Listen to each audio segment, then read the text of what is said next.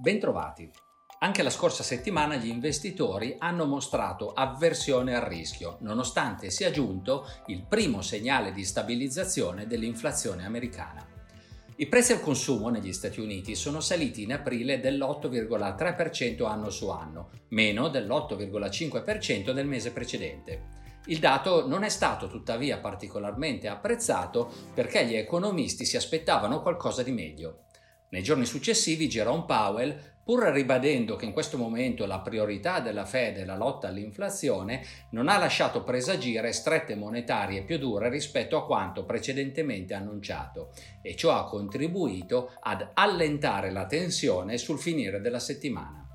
In Cina le esportazioni hanno subito una forte decelerazione in aprile e raggiunto il livello più basso degli ultimi due anni. Le importazioni non si sono mosse rispetto al mese precedente. Questi dati sono l'ennesima conferma che le rigide misure anticontagio stanno producendo effetti molto negativi sulla produzione e sulla domanda domestica. In settimana abbiamo anche appreso che due grandi aziende immobiliari hanno difficoltà a onorare i propri debiti in valuta estera.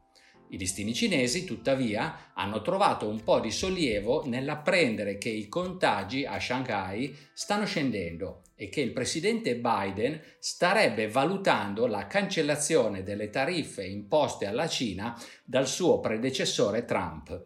Questa mossa avrebbe lo scopo di mitigare i rincari dei beni importati dagli Stati Uniti, ma nessuna decisione è stata ancora presa. Intanto è sempre più urgente per l'Europa trovare alternative al gas russo.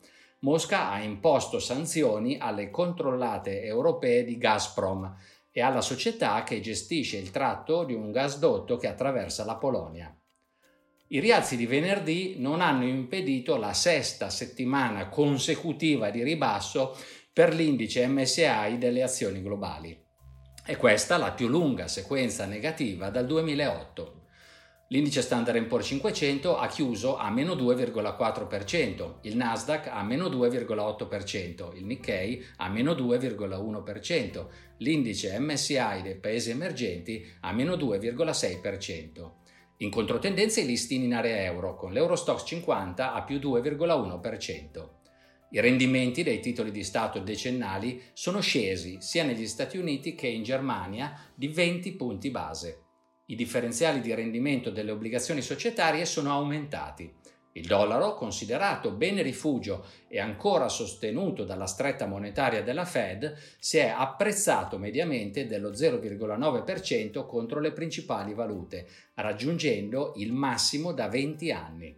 Il prezzo dell'oro è calato del 3,8%. Per concludere, questa settimana vedremo in Inghilterra l'inflazione e le vendite al dettaglio di aprile. Per lo stesso mese monitoreremo le vendite al dettaglio e la produzione industriale negli Stati Uniti e in Cina. Oggi gli investitori faticano a essere costruttivi. Temono che le banche centrali non riusciranno a riportare l'inflazione sotto controllo senza provocare una recessione, anche considerando i rischi legati alla guerra e all'andamento dei contagi. Ciò è ragionevole, tuttavia qualche altra riflessione va fatta. La stretta monetaria è ormai ampiamente scontata. L'inflazione ha segnato un picco. La valutazione degli attivi rischiosi è scesa parecchio e gli utili delle aziende quotate stanno mostrando una notevole resistenza.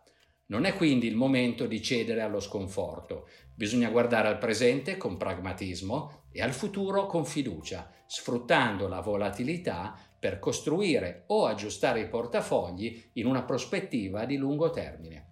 Vi ringrazio per l'attenzione, vi saluto e vi do appuntamento alla prossima settimana.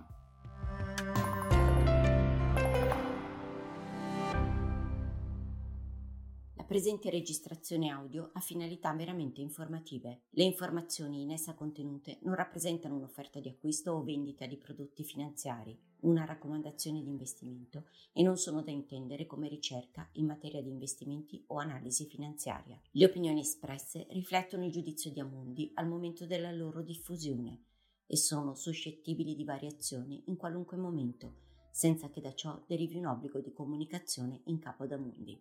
Non si garantisce l'idoneità a qualsiasi scopo di investimento delle informazioni fornite le quali non devono essere utilizzate come unica base per assumere decisioni di investimento. Eventuali dati riferiti a performance passate non sono un indicatore attendibile di performance attuali o future.